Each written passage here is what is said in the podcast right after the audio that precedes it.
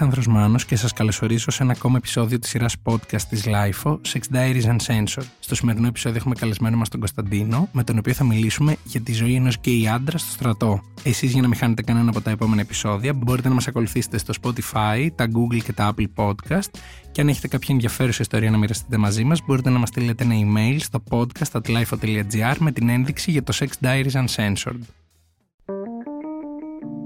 είναι τα podcast της LiFO.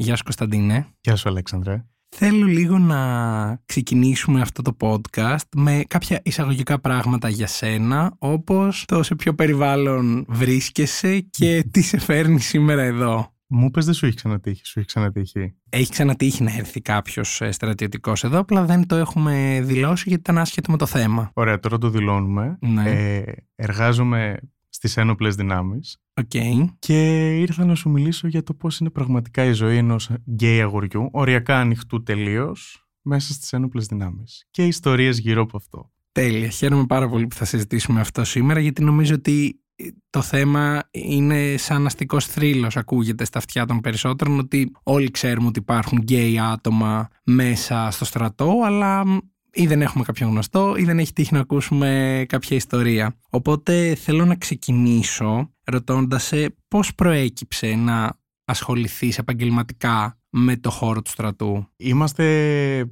Υπάρχουν γκέι άτομα στο στρατό και υπάρχουν αρκετοί. Δεν θα σου πω ότι υπάρχουν περισσότεροι ή λιγότεροι από όσοι υπάρχουν στην ευρύτερη κοινωνία. Απλά κανείς δεν μιλάει γι' αυτό. Εγώ, κοίτα, τελειώνοντας το Λύκειο και κάνοντας το μηχανογραφικό, μου είχαν φάει όλο το μυαλό, σίγουρη επαγγελματική αποκατάσταση, στρατός, προέρχομαι και μια οικογένεια ας πούμε, στρατιωτικών. Οπότε το επέλεξα. Και μπήκα στη στρατιωτική σχολή. Κυρίως για αυτό το λόγο μου είχαν πει και κάποια πράγματα με είχαν προετοιμάσει. Οπότε λέω: OK, μου κάνει, μου αρέσει να λειτουργώ έτσι σε οργανωμένα περιβάλλοντα και μου λέγανε όλοι: Πήγαινε, πήγαινε, δοκίμασέ το, κάτω, κάτω. Οπότε έτσι κάπως κατέληξα να περνάω τις πύλες ενός στρατοπέδου κάποια στιγμή, στο οποίο θα έμενα για τα επόμενα αρκετά χρόνια της ζωής μου.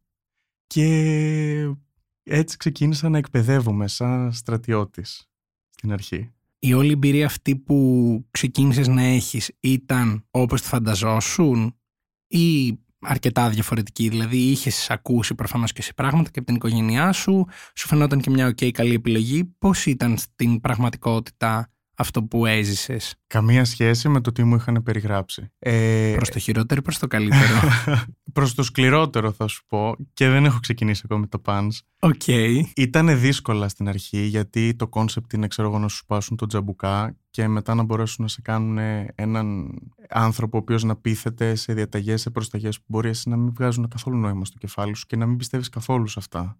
Οπότε ήταν πάρα πολύ δύσκολο στην αρχή. Δηλαδή, έπιασα πάρα πολλές φορές τον εαυτό μου να ρωτιέται αν όντως εγώ κάνω για εδώ. Τώρα θα σου πω ότι εν τέλει δεν κάνω, για άλλους λόγους όμως. Αλλά τότε λέω ήταν απόφασή μου, οπότε θα το υποστηρίξω. Εννοείται πως το γκέι κομμάτι δεν είχε αρχίσει τον πρώτο καιρό καν να εισέρχεται στην καθημερινότητά μου καθόλου. Ενώ πήγα πολύ συνειδητοποιημένο στο σχολείο ότι ήξερα εγώ ότι ήμουν γκέι, ήξεραν οι φίλοι μου, οι γονείς μου δεν ήξεραν τότε. Αλλά ήμουνα σε μια φάση που τα πάντα έτρεχαν πάρα πολύ γρήγορα, έτρεχα κι εγώ πάρα πολύ γρήγορα, οπότε δεν είχα προλάβει να κάτσω να αξιολογήσω το πού βρίσκομαι και αν μπορώ εγώ εδώ να είμαι ο εαυτός μου. Οπότε πώς ξεκινάει η εμπειρία σου ως φοιτητής, φοιτητής, ναι, στη σχολή, στη στρατιωτική σχολή; Κοίτα, μετά το πρώτο διάστημα προσαρμογής, κάποια στιγμή έρχονται οι κάβλες και κάπως πρέπει να τις ικανοποιήσει αυτές τις κάβλες και ξαφνικά συνειδητοποιείς ότι είσαι ανάμεσα σε γυμνασμένα αγόρια σε αγόρια τα οποία εκπέμπουν κάτι πολύ άγριο. Ξέρεις αυτό το μεταεφηβικό, πολλά παιδιά είναι από την επαρχία, οπότε είναι πάρα πολύ έτσι παιδεμένα, σμιλεμένα. Και... Παιδεμένα. Ναι. Μου αρέσει αυτό το επίθετο, αυτός ο χαρακτηρισμός. Και παιδιά ρε παιδί μου έτσι της αγροτιάς, που την ιδρώνουν τη φανέλα και λες όπα εδώ είμαστε, κάτι παίζει. Να την ιδρώσουμε μαζί τη φανέλα. Ή να την ξεϊδρώσω. OK, okay, το ακούω. Κάπως έτσι λέω: Α, τι ωραίο μέρος να είσαι εδώ μέσα και να έχεις κάβλες, ας πούμε, σε ένα θάλαμο που έχεις άλλους τρεις-τέσσερις τουλάχιστον και που ανά πάσα στιγμή κάποιος τα, τα πετάει, μπαίνει για μπάνιο, βγαίνει με την πετσέτα, στάζουν οι σταγόνες στο δασύτριχο στήθος. Και... Ε, οπότε λέω: Πολύ ωραία. Τι μπορώ να κάνω εγώ εδώ, συνειδητοποιώ ότι είμαι μόνος μου. Δεν έχω γνωριστεί ακόμα με κανέναν. Είναι σαν να είμαι μια μύγα μέσα σε ένα γάλα. OK. Okay. Εντάξει, στην αρχή στα κρυφά, ξέρεις και αυτά, κοιτάς δεξιά-αριστερά, να δεις ποιος άλλος κινείται με τον τρόπο που κινείσαι εσύ. Προσπαθείς να βρεις ανθρώπους που θεωρείς εσύ ότι είναι γκέι, που κάνεις, ξέρεις αυτό το assume ότι κάτι μου βγάζει αυτό, σου κάνει ένα κλικ.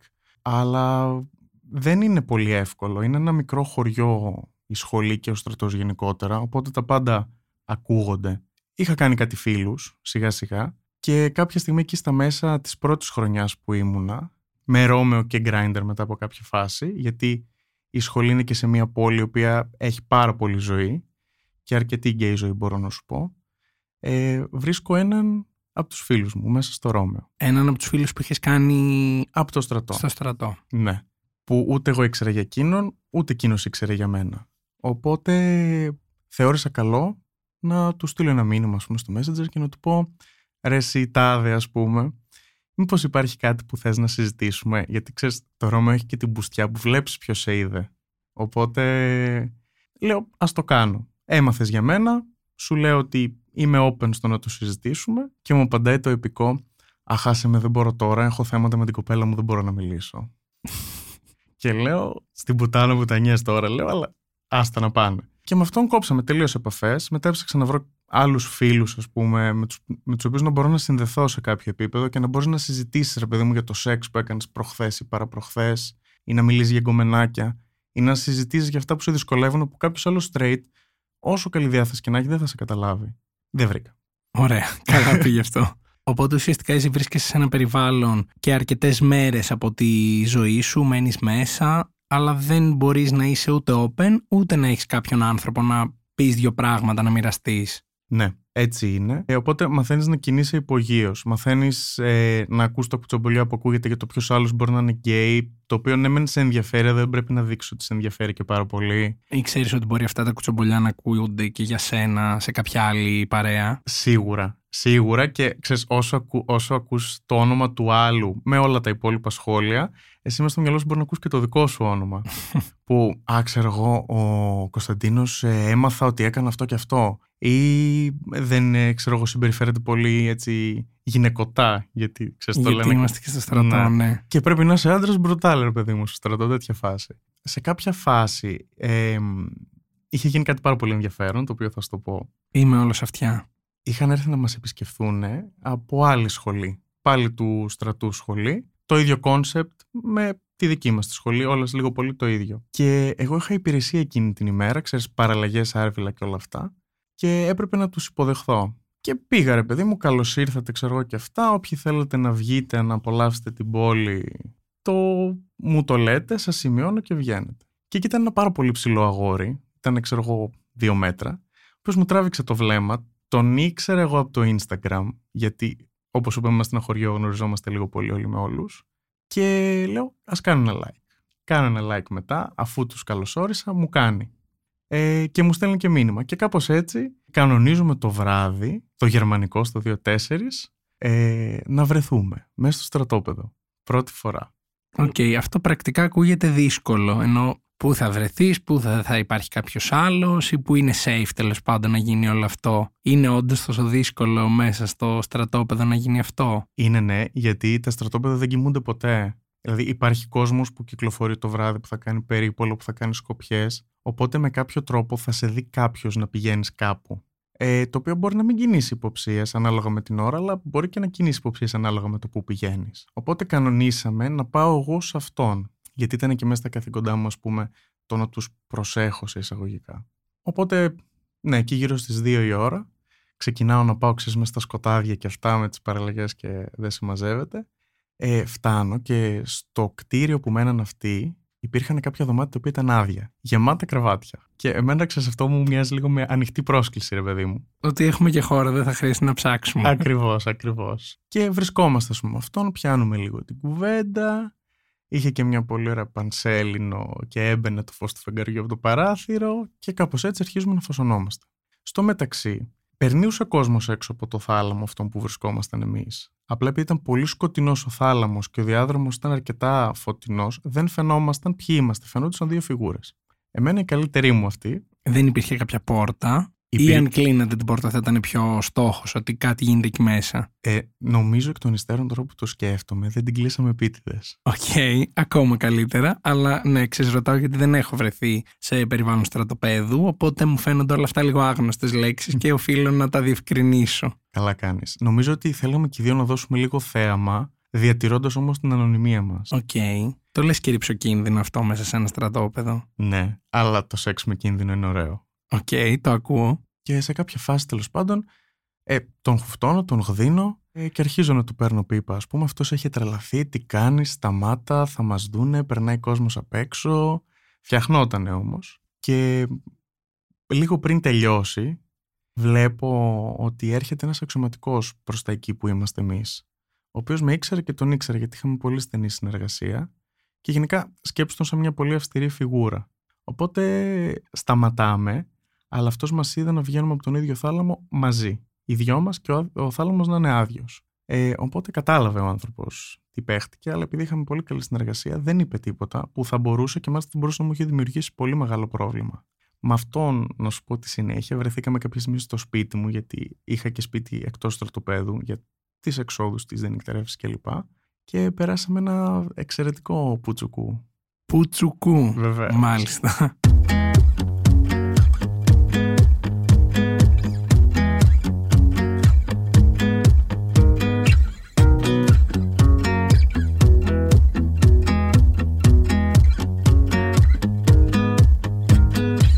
Χαίρομαι πάρα πολύ που δεν τελείωσε τόσο άδοξα εκείνη η γνωριμία. Αλλά με τον ε, ανώτερο, τι έγινε τελικά; Κοίτα, δεν με έπιασε να μου μιλήσει ποτέ. Ε... Έκανε σαν να μην το είδε, ας πούμε. Ναι. Βέβαια, δεν μου ξαναμίλησε και ποτέ. τυχαία. Τυχαία Εντελώς τυχαία. Σταμάτησε η συνεργασία μας όμορφα και ωραία και δεν μου ξαναμίλησε ποτέ. OK. Okay. Οπότε εσύ μετά από αυτή την εμπειρία μες στο στρατόπεδο που θεωρητικά πριν από αυτή θα φανταζόσουν ότι είναι πάρα πολύ δύσκολο να κάνεις σεξ με κάποιον εκεί μέσα ή να βρεθείς. Αρχίζεις και βλέπεις ότι, οκ, υπάρχει τρόπος να γίνει, δεν είναι τόσο τραγικά τα πράγματα. Ναι. Η αλήθεια είναι ότι στο στρατόπεδο μας υπήρχαν και φαντάροι. Okay. Ε, οπότε εγώ έχοντας το Grindr και το είχα συνέχεια ανοιχτό μέσα στο στρατόπεδο για να βλέπω τι παίζει. Σαν ένα άλλο ραντάρ για να μιλήσουμε με στρατιωτικούς όρους. Πραγματικά, δηλαδή οριακά έκοβα περιπολίες για να δω ποιος είναι πού. Αν πετύχαινα ανθρώπους τόσο κοντά ώστε να είναι μέσα στο στρατόπεδο.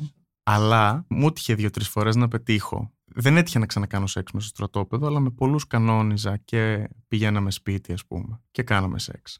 OK, okay. υπήρχε καθόλου το ότι εσύ ήσουν ανώτερος από αυτούς σαν είτε κάτι θετικό στην επικοινωνία σας, είτε κάτι αρνητικό, δηλαδή να διστάζει κάποιος να κανονίσει μαζί σου ή να τον φτιάχνει το ότι εσύ έχεις μια θέση εκεί μέσα; Λοιπόν, αυτό υπάρχει γενικά στην επικοινωνία όταν σε κάποιον λες ότι είσαι στρατιωτικός. Υπάρχουν κάποια έτσι, πρότυπα τα οποία πρέπει να ακολουθείς. OK, okay, τα οποία είναι; Τα οποία είναι ότι πρέπει να είσαι έτσι πολύ μπρουτάλ, πολύ άγριος, ε, αυτό που κάποτε λέγαμε έτσι πολύ τοξικά άντρας παλιάς κοπής, ρε παιδί μου, που τον άλλον θα τον υποτάξεις τελείως και θα κάνεις το κέφι σου και μετά θα τον πετάξεις και θα είναι και ευχαριστημένος. Α, πολύ ωραία πρότυπα αυτά. Εξαιρετικά. Ναι. Κάποιοι φοβούνται όταν μαθαίνουν ότι είσαι στερεωτικό, γιατί βάζουν με το μυαλό τους πράγματα πάρα πολύ έτσι φιλοπόλεμα ή πολύ.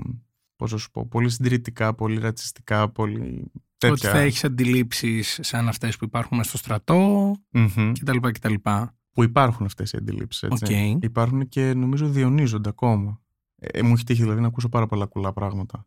Οπότε κάποιοι φοβούνται. Στην αρχή δηλαδή το έλεγα πάντα με δισταγμό. Δισταγμό και για να μην, ε, πώς σου πω, να μην εκτεθώ εγώ και να μην μου πει ο άλλος, ξέρεις κάτι όμως, άντε γεια. OK. Okay. Να υποθέσω ότι υπάρχει και κάποιο θέμα με τη στολή, είτε πάλι θετικό, κάποιο φετίχ, είτε αρνητικό; Υπάρχει τρελό θέμα με τη στολή. Μίλησέ μας γι' αυτό. Καταρχήν, μπορώ να σου πω ότι 8 στις 10 φορές που λέω ότι είμαι στρατιωτικός θα μου πει κάποιος: «OK, και πότε θα κάνουμε σεξ με τη στολή» ή «Πότε θα φορέσεις τη στολή και θα έρθω εγώ να στη βγάλω» ή «Πότε θα την ιδρώσουμε αυτή την καημένη τη φανέλα». Ξέρεις τέτοια πράγματα. Το φανελάκι της παραλλαγής είναι σύμβολο μεγάλο. Και ειδικά αν έχεις από μέσα και χρυσή καδένα, δεν φαντάζεσαι. Ο απόλυτος συνδυασμός. OK. Okay.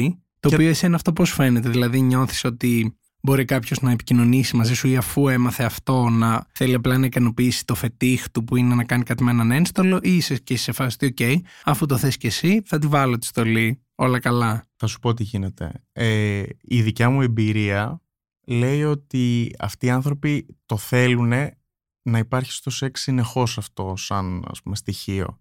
Δεν είναι απλά κάτι που θα έρθει να ενισχύσει ένα πολύ ωραίο σεξ και θα το απογειώσει. Θέλουν να, να τους χτυπήσεις, να τους βρεις, να τους ξεφτυλίσεις, να τους φτύσεις, να τους βάλεις ας πούμε να σου γλύψουν, να σου καθαρίσουν, να σου γυαλίσουν, να σου βγάλουν τα άρβιλα. Τέτοια πράγματα, τέτοια σύμβολα. Εμένα με χαλάει κάποιες φορές. Τα άρβιλα προσωπικά μου είναι τελείως αδιάφορα. Περισσότερο με έχουν κουράσει παρά με έχουν φτιάξει. με τη στολή θα το κάνω κάποιες φορές. Αλλά α, αν αισθάνομαι εγώ ασφαλής ότι αυτό δεν έρχεται για να σε φτιάξει ενώ πριν εγώ ο ίδιος δεν σε φτιάχνω Okay. και ξέρεις αλλάζοντας τα ρούχα μου και βάζοντας κάτι που εμένα προσωπικά δεν με ελκύει κάπως σεξουαλικά τότε σε φτιάχνω. Αυτό δεν μ' αρέσει. Αλλά ας πούμε σε σχέση μου, ξέρω εγώ στο εξάμεινο, στο χρόνο που τα πράγματα έχουν μπει, ξέρεις, λίγο στη ρουτίνα, ε, θα τη φορέσω μια φορά χωρίς να το ξέρεις, να με δεις μπροστά σου φάντη μπαστούνι. Μπορείς να θυμηθείς κάποιο περιστατικό που η στολίνα ήταν το φετίχ που έδωσε έτσι το κάτι παραπάνω σε ένα ωραίο σεξ; Ναι, μπορώ να θυμηθώ και μάλιστα είναι και έτσι πολύ μεγάλη για μένα ιστορία όλο αυτό που έγινε. Μόλις ε, τελείωσα τη σχολή και ξεκίνησα να δουλεύω κανονικά, είχα γνωρίσει μέσα από το MIRC, το οποίο είναι ακόμα ζωντανό. Τι είναι αυτό, κάτι μου λέει σαν άκουσμα. Λοιπόν, το MIRC είναι μια πάρα πολύ παλιά, κάτι σαν το MSN, OK. σκέψου το. Είναι κάτι πάρα πολύ παλιό, δηλαδή 40-50 το χρησιμοποιούσαν πολύ στα δικά μας τα χρόνια, το οποίο είναι ένα απρόσωπο chat που μιλάς και άμα τα βρεις ρε παιδί μου, μιλάτε μέσα από Skype, μέσα από... Οκ, μια, ένα πρώτο social media Ναι, για να βρεθείς με κάποιον να μιλήσεις, να δικτυωθείς. ακριβώς. Και έτσι είχα γνωρίσει ένα τύπο, ε, ας τον πούμε Δημήτρη. Οκ. Και με τον Δημήτρη αποφασίσαμε κάποια στιγμή να βρεθούμε. Τα βρίσκαμε πάρα πολύ. Είχαμε ιδωθεί και μέσα από το Skype. Πολύ ωραίος. Εγώ τότε 24, αυτός γύρω στα 35. Όχι γύρω, 35 ήταν. Και κανονίζουμε να βρεθούμε. Μου είχε πει από πριν ότι ήταν παντρεμένος. Οκ. Ε, και λέγω, οκ, είναι δικό σου πρόβλημα, αλλά αυτό δεν είναι δικό μου. Βρισκόμαστε από κοντά. Και κύλησε πολύ ωραία η φάση. Πρώτη φορά δεν κάναμε σεξ. Ε, τα πουλιά στο Θεό όμως, ξέρω εγώ, φασωνόμασταν και τέτοια. Και με πάει σπίτι, με αφήνει και μου λέει πω πω έχω ενθουσιαστεί πάρα πολύ που σε γνώρισα. Ας πούμε, θα τα πούμε αύριο. Τότε έμενα και μόνος μου. Οπότε έρχεται την επόμενη μέρα στο σπίτι, ε, φέρνει καφέ και κάνουμε το πρώτο σεξ. Το οποίο για πρώτο σεξ ήταν πάρα πολύ καλό. Συνήθως το πρώτο σεξ για μένα θα σου πω ότι είναι μέτριο μπροστά στο τι μπορεί να γίνει άμα συνεχίσετε και βρίσκεστε. Και σίγουρα λίγο αμήχανο, λίγο διερευνητικό, μέχρι να δεις λίγο και ο καθένας τι... Ναι, ξέρεις, να βρεις τα κουμπιά σου, τι σ' αρέσει, σ' αρέσει αυτό, δεν σ' αρέσει αυτό, τι βρίσκεις έτσι, πώς τελειώνεις, γιατί ξέρεις, πολλοί από το άγχος δεν τελειώνουν, τελειώνουν πολύ γρήγορα κλπ. Δεύτερο ραντεβού, ας πούμε, που βρεθήκαμε έξω, κάποια στιγμή καθυστέρησε. Συγγνώμη που καθυστέρησε, αλλά δεν κοιμόταν το παιδί. και λέω, όπα, ξέρεις και Υπάρχει και γάμος, υπάρχει και παιδί ξαφνικά. υπάρχει και γάμος, υπάρχει και παιδί και δεν ξέρεις αν υπάρχουν κι άλλα παιδιά και λες, όπα, τι γίνεται τώρα. Ε, έκανα πως δεν το άκουσα να σου πω την αλήθεια. Δηλαδή δεν το συζήτησα καθόλου γιατί για μένα ήταν κάτι πάρα πολύ σοκαριστικό το ότι αυτός ο άνθρωπος έχει και παιδί. Επίσης δεν με έφτιαχνε κάπως αυτή η σκέψη ότι αυτός ο άνθρωπος έχει και παιδί. Γιατί ας πούμε μετέπειτα που το συζήτησα με φίλους μου, άλλους τους έφτιαχνε πάρα πολύ το γεγονός ότι αυτός είναι και μπαμπάς. Ναι, ή ότι είναι γενικά straight και κάτι εξωτικό. Ναι, straight. Ναι, Straight δηλώνει. Τώρα Ναι, ναι, ναι, ναι, οκ. δηλώνει, δεν είναι... Σωστό, σωστό, συμφωνούμε. Για να μην μακρηγορώ πολύ, θα σου πω ότι γενικά όσες φορές κάναμε σεξ, τον άκουγα να μιλάει πολύ έντονα για στολές. Του είχα πει που δούλευα, το ήξερε πολύ καλά γιατί είχε υπηρετήσει τη θητεία του εκεί το μέρος που δούλευα. Ε, Στα λιμέρια, στα- τα ευρύτερα. Ναι, ναι, ναι. Στα λιμέρια. Είδες, δηλαδή σε κυνηγάει παντού αυτό το λιμέρι πια. Μιλούσε συνέχεια για στολές, ας πούμε, κάναμε σεξ και ας πούμε μπορεί να με πηδούσε να τον πηδούσα εγώ και να μου έλεγε πόπο να είχαμε και ένα μπατσάκι τώρα μαζί. Πότε θα φορέσεις στολή, ας πούμε, να σε επιδείξω. Ή καμιά φορά μου μίληγε στον πληθυντικό, κύριε, ξέρω εγώ, τάδε.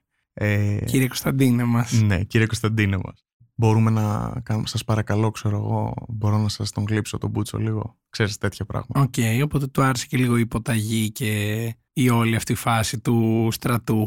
Πάρα πολύ. Πάρα πολύ. Ε, σε σημείο που το έλεγε κάθε φορά που κάναμε σεξ, το να είχαμε και έναν, ξέρω εγώ, πυροσβέστη, να είχαμε και έναν μπάτσο. Δηλαδή, είχαμε πιάσει όλους τους δημοσίους υπαλλήλους. Ξέρεις, γελάω γιατί σκέφτομαι η Μπάρμπι πυροσβέστης, η Μπάρμπι αστυνόμος. πραγματικά, πραγματικά αυτό το πράγμα. Και με είχε νευριάσει, δηλαδή θυμάμαι μια φορά που κάναμε σεξ, του λέω Αμάν ρε Δημήτρη, ας πούμε, τι γίνεται, δηλαδή εγώ δεν σου φτάνω. Όχι, να μου φτάνεις και αυτά είναι η φαντασίωσή μου, είναι πολύ έντονη, πολύ το ένα, πολύ το άλλο. Εγώ τα σημείωσα όλα αυτά. Αποφάσισα μια μέρα που θα ερχόταν σπίτι να βάλω εγώ τη στολή μου, την παραλλαγή συγκεκριμένα. Φόρεσα και τα άρβιλα, πήρα και το αυστηρό μου το ύφος, γιατί έπιασε τόπο η εκπαίδευση εκείνη τη στιγμή και του ανοίγω και στέκομαι πίσω από την πόρτα. Μπαίνει μέσα, έχει φέρει και καφέδες, ξέρω εγώ και αυτά. Κλείνει την πόρτα και με βλέπει. Και είχα κάτσει, ξέρεις, με σταυρωμένα τα χέρια, τον κοίταζα, ξέρεις, με έτσι μοχθηρό ύφος και αυτά. Και μένει με το στόμα ανοιχτό, ούτε γεια, ούτε τίποτα. Ε, του πέφτει τσάντα κάτω, γιατί την κρατάει στο χέρι. Αφήνει τους καφέδες όπως όπως πάνω στο τραπέζι. Του λέω, Γεια, έλα λίγο. Έρχεται. Λέω, Για πιο χαμηλά, λέω.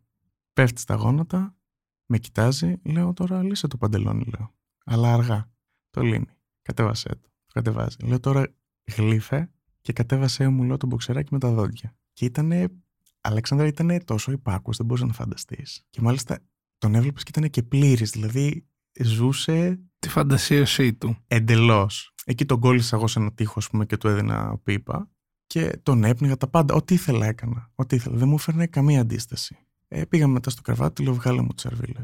Αλλά ξέρεις, με ένα ύφος τώρα είναι πάρα πολύ δύσκολο να στο μιμηθώ, γιατί ήταν εκείνη τη στιγμή είχα και τα νεύρα από όλες αυτές τις φορές που μου το είχε πει και ήρθε και κούμποσε. Πάμε στο κρεβάτι, λέω, Τι καλή πουτανίτσα που είσαι σήμερα. Πέθανε αυτός. Εκεί βεγγαλικά. Πραγματικά. Παρένθεση να σου πω ότι όσο καιρό βρισκόμασταν, εγώ περισσότερες φορές ήμουν ο παθητικός παρά ο ενεργητικός.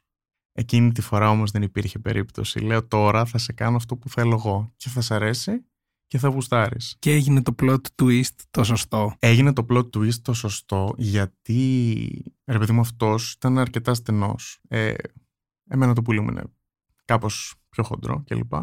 Ε, οπότε είχαμε πρόβλημα όταν έκανα εγώ ενεργητικό και αυτός ήταν παθητικός. Εκείνη τη φορά όμως, ο δρόμος ήταν στρωμένος με ροδοπέταλα, δεν μπορείς να φανταστείς. Να λοιπόν τα καλά της ε, φαντασίας και του φετίχου με τη στολή που προέκυψε. Πραγματικά. Να γίνει από αρνητικό και από ενοχλητικό το ότι πάλι θα μου πεις για τη στολή, πάλι θα μου πεις για τη στολή και να που έγινε κάτι πάρα πολύ ωραίο. Εν τω μεταξύ, να σου πω ότι ήταν και από τις μοναδικές φορές που αυτός έχει χωρίς να τον παίζει, ουρλιάζοντας, τι μου κάνεις μαλάκα με σκίζεις, δεν αντέχω άλλο, τι είναι αυτό το πράγμα που ζω και οριακά να έχει βγει όλη η γειτονιά στα μπαλκόνια. Όμορφα. το λες και goals. Πραγματικά όμως. Couple goals.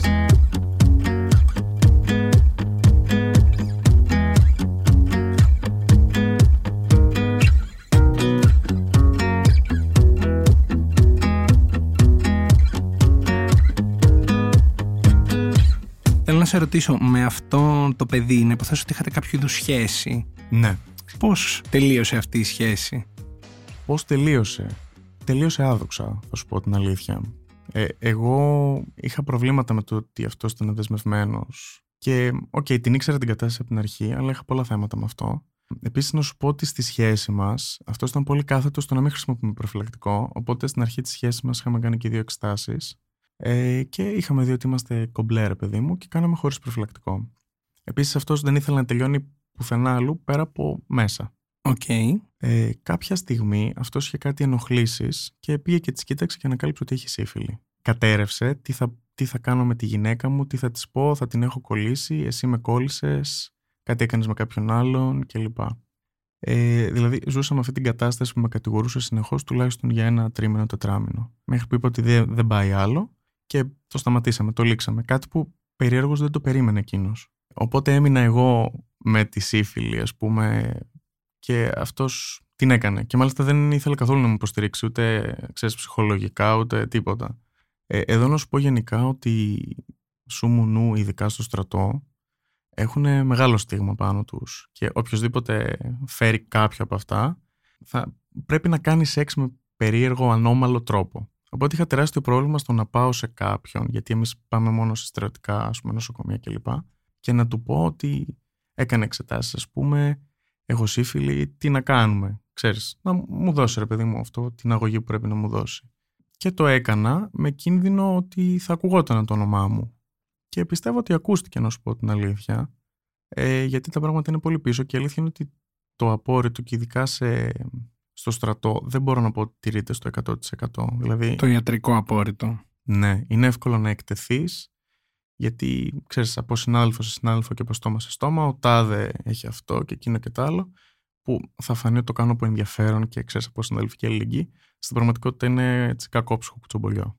Μου κάνει εντύπωση αυτό που λες, όχι γιατί δεν περίμενα να υπάρχει το σχετικό στίγμα δυστυχώς που υπάρχει για όλα τα σεξουαλικώς μεταδεδομένα νοσήματα, απλά σκέφτομαι ότι το να πάω σε ένα γιατρό και να του πω ότι έχω αυτό και εκείνη τη στιγμή να υπάρχει οποιαδήποτε άλλη σκέψη στο μυαλό του πέρα από το πώς θα με βοηθήσει να το αντιμετωπίσω, μου φαίνεται...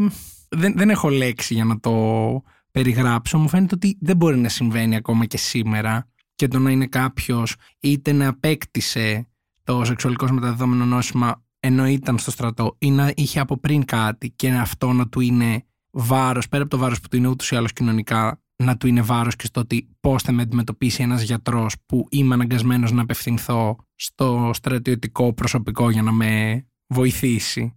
Είναι Ε. τρελό. Δεν μπορώ να το διαχειριστώ αυτό που ακούω. Σκέψου πώς το βιώνουν ε, συνάδελφοι ας πούμε, που είναι οροθετικοί που ας πούμε η υπηρεσία πρέπει να ξέρει για αυτούς. Όταν λέμε πρέπει να ξέρει, προφανώς αφού ε, η όποια θεραπεία λαμβάνεται μέσω του στρατού, οκ, αλλά πρέπει να το δηλώσουν κάπου, πρέπει να το γράψουν σε κάποιο χαρτί, γιατί δεν το γνωρίζω αυτό. Κοίτα, θα σου πω τι γίνεται. Ε, η υπηρεσία πρέπει να ξέρει κατά πόσο είσαι σωματικά και πνευματικά, θα σου πω, αλλά κυρίως σωματικά κατάλληλος να ασκήσει τα καθήκοντά σου. Οκ. Και εφόσον κάτι σε περιορίζει στο να ασκήσεις τα καθήκοντά σου, ε, θέλει να το ξέρει. Και το πρόβλημα δεν είναι αυτό το ότι θέλει να το ξέρει, γιατί αν ας πούμε, τα, αυτά τα έγγραφα δεν έπεφταν σε οποιαδήποτε μάτια και σε οποιαδήποτε χέρια, ε, θα ήταν κομπλέ. Οκ. Το πώς με επηρεάζει όμως το ότι έχω σύφιλη στο να ασκήσω τα καθήκοντά μου που μπορεί να είναι, ξέρω εγώ, να γράφω χαρτιά με οτιδήποτε ή να είμαι σε μια υπηρεσία ή να κουβαλάω ένα όπλο. Πρέπει να χαρακτηριστείς ε, ικανός για υπηρεσία, που σημαίνει ότι πρέπει να περάσεις από κάποια επιτροπή. Στη δική μου την περίπτωση δεν χρειάστηκε, γιατί δεν ήταν κάποια ας πούμε, επιπλεγμένη περίπτωση. Αν υποθέσουμε ότι είχα κάτι διαφορετικό ή το είχα ανακαλύψει πολύ πιο αργά, σίγουρα θα έπρεπε να περάσω από κάποια επιτροπή. Αυτά τα χαρτιά θα ήταν για πάντα στο φάκελό μου και οπουδήποτε και αν υπηρετούσα που με ακολουθεί ο φάκελός μου, θα μπορούσε να το δει οποιοσδήποτε. Οκ. Επομένως, να υποθέσω ότι εν τέλει αντιμετωπίζεις τη σύφιλη, προχωράς και πώς εξελίσσεται μετά η ζωή σου μέσα στο στρατόπεδο; Εφόσον το ξεπέρασα όλο αυτό, γιατί και για μένα ήταν ένα σοκ λίγο στην αρχή, ξέρεις, δεν μου είχε ξανατύχει και εμ, ήθελα λίγο χρόνο να το επεξεργαστώ. Μόλις πέρασε αυτό το διάστημα, λέω: Οκ, πώς μπορώ να εκμεταλλευτώ το μέρος που βρίσκομαι; Λέω: Έχει πολλά ωραία φανταράκια εδώ πέρα. Εννοείται και αυτό θέλω να σου το πω ότι δεν παρενοχλούμε κανέναν έτσι. Καλά, γιατί- εννοείται αυτό ξεκάθαρα. Ναι. Ε, Μιλάμε για συναινετικές επαφές με πάντα, πάντα. ενήλικα άτομα. Εννοείται. Ε, και σέβομαι το γεγονός ότι ο άλλος δεν γουστάρει ας πούμε, να βρίσκεται στο στρατό. Οπότε δεν θέλει και πολλά πολλά και μπορεί και να με μισεί κιόλας για τη στολή που φοράω, ας πούμε, ή για το, τη δουλειά που τον βάζω να κάνει. Ε, Υπάρχουν όμως και κάποιοι που δεν το βλέπουν έτσι. Εννοείται. Και αυτούς κάποιους ε, τους βοήθησα να περάσουν λίγο καλύτερα τη θητεία τους. Ε, κοίτα, ήμουνα στο Grindr, ας πούμε, θυμάμαι έτσι, σε μια υπηρεσία ήταν και βράδυ, ήμουνα στο Grindr και ξαφνικά βρε- βλέπω κάποιον, ο οποίος είναι πάρα πολύ κοντά. Ε, ύποπτα κοντά. Και του στέλνω. Εγώ εντωμεταξύ έχω και φωτογραφίες μου στο Grindr. OK.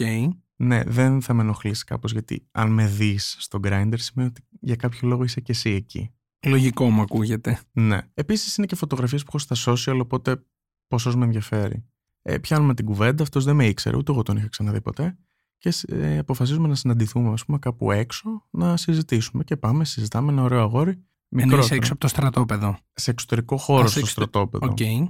Πάμε, μιλάμε, τα βρίσκουμε και του λέω ρε παιδί μου, εγώ ψήνομαι, ας πούμε, έτσι για κάτι ωραίο, μια ωραία φασούλα και αυτά. Μου λέει και εγώ ψήνομαι, μ' αρέσει, μου φαίνεσαι, ξέρω εγώ, πολύ ωραίος και αυτά, πολύ χαλαρός. Ωραία, του λέω εγώ εκεί που είμαι, είμαι μόνος μου. Θες να έρθεις. Ε, να μου λέει, λίγο φοβάμαι, ξέρεις και αυτά. Εσύ εννοούσες σε κάποιο γραφείο; Ναι. Οκ. Και βρισκόμαστε. Και αρχίζουμε να φασωνόμαστε. Κάποια στιγμή, εντάξει, τους πετάμε έξω, ας πούμε, μου τον έπαιζε, τον έπαιζα. Φαινόταν λίγο άπειρος, αλλά λέω: Οκ, δεν πειράζει. Δεν, δεν τον πιέζω, ας πούμε, να κάνουμε κάτι. Αλλά επειδή είναι άπειρος, λέω: Θα πάρω εγώ λίγο, ξέρεις, τη σκυτάλη, θα καθοδηγήσω λίγο τα πράγματα. Και αρχίζω, ας πούμε, να του παίρνω πίπα και αυτά και τρελάθηκε αυτός. Λέει: Όπα, τι γίνεται εδώ πέρα, πω, πω δεν αντέχω, ξέρεις και όλα αυτά. Και εντωμεταξύ, ξέρεις, μου είχε πει: Θα κάτσω μόνο 10 λεπτά γιατί ε, φοβάμαι, ξέρω εγώ, να ανακαλύψει κάποιος ότι λείπω και με ψάξουν, γιατί αυτό πάντα παίζει στο στρατό να σε ψάξει κάποιος. Την ώρα που εσύ κάνεις μια πολύ σοβαρή δουλειά. Τη σοβαρότερη. Το οποίο στην περίπτωση αυτή, παρένθεση, αν με ψάξει εμένα κάποιος και δεν είμαι εκεί που πρέπει να είμαι, τι μπορεί να συμβεί; Θα αρχίσουν να σε ψάχνουν όντως. Δηλαδή, από μέρος σε μέρος και από κτίριο σε κτίριο θα αρχίσουν να σε ψάχνουν. Θα σε παίρνουν τηλέφωνο και συνήθως βάζουν το μυαλό τους με το κακό, ότι κάτι έχεις πάθει. Οπότε, τι να σου πω, αν λείπεις 24 ώρες, θα πάρουν τηλέφωνο την αστυνομία, τη μάνα σου, που εσύ μπορείς να έχεις κάνει ένα τρελό όργιο, ας πούμε, και να έχεις κοιμηθεί, ξέρω εγώ, σπίτι. Και θα πάρουν τη μάνα σου που πούνε, Έλα, παιδί μου, ζήσει, θα έρθει η αστυνομία στο σπίτι σου, ξέρω εγώ, κάτι τέτοιο. Οκ. Δεν σε αφήνουν να κάνεις σημαντικά πράγματα. Αυτός τέλος πάντων ξεχάστηκε πάνω στο δεκάλεπτο και αυτά. Εγώ έκανα τη δουλίτσα μου.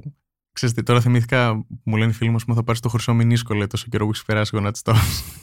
Να αναγνωρίζουμε την προσφορά κάποιων ανθρώπων και στη χώρα και γενικότερα, θα πω Εννοείται. εγώ και θα απαντήσω στους φίλους σου. εννοείται, εννοείται. Στην ψυχολογία κάποιων ανθρώπων, ξέρεις. Και αυτό. Γιατί τους ανεβάζεις. Σίγουρα και τους βοηθάς να περάσουν ένα πιο ευχάριστο τι είναι, εννιάμινο πόσο είναι στο, στο στρατό. Ναι, ναι, ναι, ναι.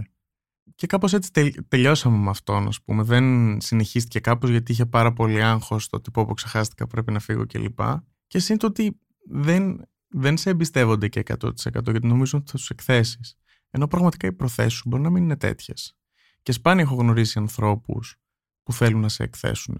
Δηλαδή, τώρα που το σκέφτομαι, μπορεί να μην έχω γνωρίσει και ποτέ. Και που ουσιαστικά αν εκθέσεις αυτούς, εκθέτεις και σένα. Ακριβώς. Ακριβώς. Μου έχει τύχει και το άλλο βέβαια. Μου έχει τύχει να μιλήσω εν τέλει με συναδέλφους μου, να. ακέφαλα, ξέρεις, προφίλ στο Grindr κλπ. που είναι πάρα πολύ κοντά. Εγώ έχω πρόσωπο. Δεν με γνωρίζουν από πριν. Μπορούν να τους γνωρίζω εγώ ε, από κοντά, αλλά δεν ξέρω με ποιον μιλάω. Μου λέει ναι, επειδή όμως βλέπω ότι είμαστε στο ίδιο στρατόπεδο κλπ. Όσο ωραίος και να είσαι, όσο ωραίος σεξ και να κάνουμε κλπ. Δεν πρόκειται να κάνουμε κάτι ποτέ. Γιατί φοβάμαι. Το οποίο ε, εγώ το βρίσκω ξέρεις, πολύ περιοριστικό να μπορείς να ζήσεις τη ζωή σου επειδή απλά κάνεις μία δουλειά. Εντάξει, φαντάζομαι όμως ότι κάποιοι έχουν τον άτυπο κανόνα ότι δεν θα κάνω κάτι με κάποιον που είναι στο ίδιο στρατόπεδο. Μπορεί με κάποιον που είναι σε ένα άλλο στρατόπεδο, άρα πρακτικά δεν μπορεί να, με, δεν μπορεί να επηρεάσει κάπως τη ζωή μου. Μπορεί να του πω και ότι δεν είμαι στο χ, είμαι στο ψ και να μην ξέρει καν σε ποιο στρατόπεδο είμαι, ότι μπορεί να τους φαίνεται πιο ok από το να κάνουν κάτι με κάποιον που αύριο το πρωί, μεθαύριο ή ένα βράδυ θα τον πετύχουν σε μια υπηρεσία ή κάτι τέτοιο; Ε, θα σου πω ότι και πάλι θα αρνηθούν. Μια μεγάλη μερίδα κόσμου, ας πούμε, πάλι θα αρνηθεί γιατί φοβούνται, ας πούμε, ότι θα εκτεθούν με κάποιο τρόπο Okay. και ότι αυτό θα τους προξενήσει πολύ μεγάλο πρόβλημα στη δουλειά τους που μπορώ να το φανταστώ να προξενεί πρόβλημα στη δουλειά. Δηλαδή, αν, αν έχεις κάποιο προϊστάμενο ο οποίος θέλει να σου κάνει κακό, μπορεί άνετα να το χρησιμοποιήσει και να σου κάνει κακό. Οκ. Όταν λέμε κακό εννοούμε να σου, ε, να σου βάλει περισσότερη δουλειά, να σου μιλήσει άσχημα. Τι μπορεί να είναι αυτό; Θα σου πω, εκεί που θα μπορούσες ας πούμε, να είναι πιο ελαστικός μαζί σου δεν θα είναι και μπορώ να σου πω ότι ξέρω και περιπτώσεις που άνθρωποι που ήταν να αναλάβουν θέσεις ευθύνης γιατί πραγματικά το άξιζαν, δεν τις ανέλαβαν γιατί ήταν γκέι. Οκ. Και μιας και το λες, δεν μπορώ να μην παρατηρήσω ότι φοράς και σκουλαρίκια και έχεις και τα μαλλιά σου, θα πω βαμμένα, δεν θα δώσω περισσότερες λεπτομέρειες, έχεις όμως τα μαλλιά σου φαίνεται ότι έχουν υποστεί κάποια παρέμβαση. Αυτό στο στρατό είναι οκ. Μμ, όχι, δεν είναι ακριβώς ok. Ε, το κάνω γιατί χρειάζομαι να εκφράζομαι και ας ξεφεύγω λίγο από τους κανόνες, αλλά δεν είναι καθόλου ok. Δηλαδή, ας πούμε, το κουρέμα πρέπει να είναι πολύ συγκεκριμένο, τα σκουλαρίκια στους άντρες απαγορεύονται. Στις γυναίκες, απ' την άλλη, επιτρέπεται να βάφουν τα μαλλιά, να φοράνε σκουλαρίκια, να έχουν τα νύχια. Εγώ, ας πούμε, αν ήθελα να κάνω τα νύχια μου, που τα έχω κάνει στις άδειές μου, δεν θα μπορούσα να το κάνω. Οπότε εσύ μπαίνεις μέσα στο στρατό και βγάζεις τα σκουλαρίκια σου ή τέλος πάντων τα μαλλιά σου προσπαθείς να είναι όσο πιο ήσυχα και φωναχτά παράλληλα γίνεται; Ε, ναι, ακριβώς αυτό. Δηλαδή, κάθε πρωί πριν μπω στο στρατόπεδο θα βγάλω τα σκουλαρίκια. Ε, το μαλλί μου θα είναι λίγο πιο πατικωμένο από ό,τι θα ήταν κανονικά. Να φαίνεται όσο το δυνατόν λιγότερο. Ναι, οι παρεμβάσεις να φαίνονται όσο το δυνατόν λιγότερο. Και εννοείται ότι την πρώτη φορά που τα έκανα, ξέρεις, γυρνάνε και μου λένε Τι είναι αυτό, ρε; Τι πήγες και έκανες; Λέω, Μ' αρέσει. Ναι, αλλά είναι βαμμένο, ξέρω εγώ. Λέω, Και τι πειράζει. Δηλαδή, μόνο εγώ λέω έκανα τα μαλλιά μου, άλλοι άντρες δεν τα κάνουν. Ε, δεν είναι ωραίο. Λέω, εντάξει. Δεν με νοιάζει να είναι ωραίο. Εμένα μου αρέσει. Οπότε θα μπορούσε σε κάποιο άλλο περιβάλλον με κάποιον άλλο ανώτερο αυτό να είναι πρόβλημα για σένα. Να σου πει, ξέρω εγώ, πήγαινε κουρέψου. Εννοείται. Και θα σου λέγε πήγαινε κουρέψου τώρα. Και θα πήγαινε να σε κουρέψει. Τώρα. ναι, τώρα μέσα στο στρατόπεδο. Και θα σε έκανε. Τι να σου πω. Σαν αυγό. Ακριβώς. Λίγο πριν κλείσουμε, θέλω να γυρίσω σε κάτι που άκουσα να λες για κάποιο όργιο Και ήθελα να ρωτήσω αν γενικά μέσα στο στρατόπεδο έχεις αντιληφθεί να συμβαίνει σεξ πέρα από αυτό που έχεις κάνει εσύ και μας έχεις διηγηθεί.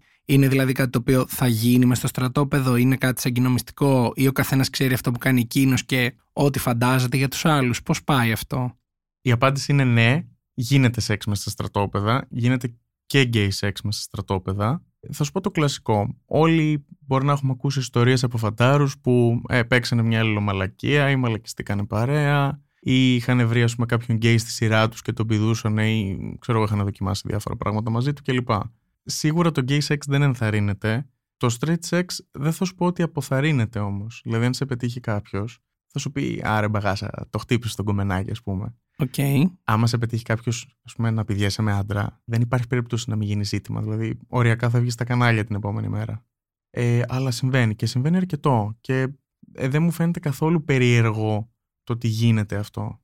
Ναι, λογικό γιατί ο στρατός είναι και μια προέκταση της κοινωνίας. Αλλά ξέρεις, νομίζουμε όλοι ότι όχι, εκεί δεν γίνονται ή όλοι είναι πολύ μαζεμένοι, πολύ κλειστοί Οπότε ήθελα έτσι και μια άποψη εκ των εσω για το τι πραγματικά συμβαίνει. Στο βεβαιώνω, βάζω και σφραγίδα. Χαίρομαι. Ε, θα ήθελα να δώσουμε και κάποιο tip σε όποιον μας ακούει και ή σκοπεύει να ασχοληθεί επαγγελματικά με το στρατό ή είναι φαντάρος ή γενικά βρίσκεται σε μια αντίστοιχη θέση. Τι tip θα έδινες εσύ για μια πιο ανώδυνη στρατιωτική εμπειρία σε ένα queer άτομο; Τι tip θα έδινα; Για αρχή έτσι όπως είναι τα πράγματα, αν μπορεί να αποφύγει το στρατό να τον αποφύγει. Όχι ότι θα πάθει κάτι, απλά είναι μια εμπειρία η οποία σε καταπιέζει πολύ. Τώρα, αν δεν και καλά κάποιος πρέπει να βρίσκεται στο στρατό ή να πάει ας πούμε, να εκτίσει τη θητεία του κλπ., θα έλεγα ότι ας προσπαθήσει να είναι όσο πιο ανύπαρκτος εκεί μέσα, να μην ε, τραβήξει καθόλου την προσοχή από κανέναν,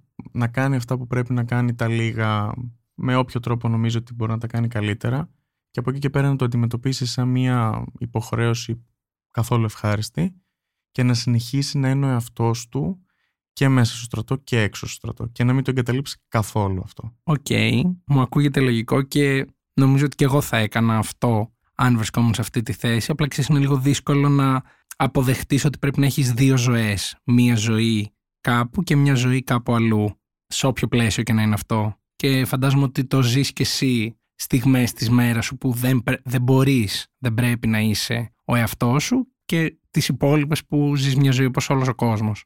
Θα σου πω, το είχα ζήσει πάρα πολύ έντονο αυτό στο παρελθόν. Ε, κάποια στιγμή αποφάσισα ότι είναι πάρα πολύ σκόπος και πάρα πολύ κούραση να χρειάζεται να προσποιήσει ότι είσαι περισσότερο άντρας από όσο είσαι ήδη.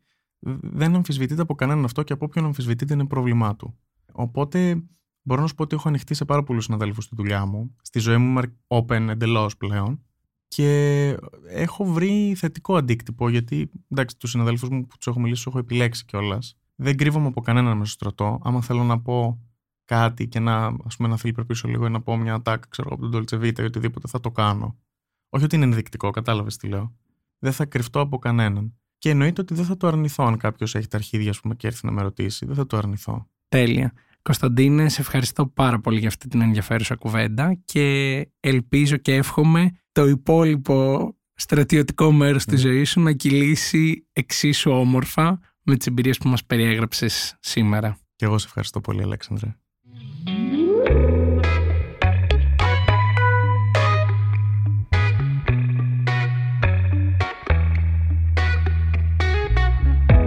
Είμαι ο Αλεξάνδρος Μάνος και αυτό ήταν ένα ακόμα επεισόδιο της σειράς podcast της LIFO, Sex Diaries Uncensored. Στο σημερινό επεισόδιο είχαμε καλεσμένο μας τον Κωνσταντίνο, με τον οποίο μιλήσαμε για τις gay εμπειρίες ενός άντρα μέσα στο στρατό. Εσείς για να μην χάνετε κανένα από τα επόμενα επεισόδια μπορείτε να μας ακολουθήσετε στο Spotify, στα Google και τα Apple Podcast.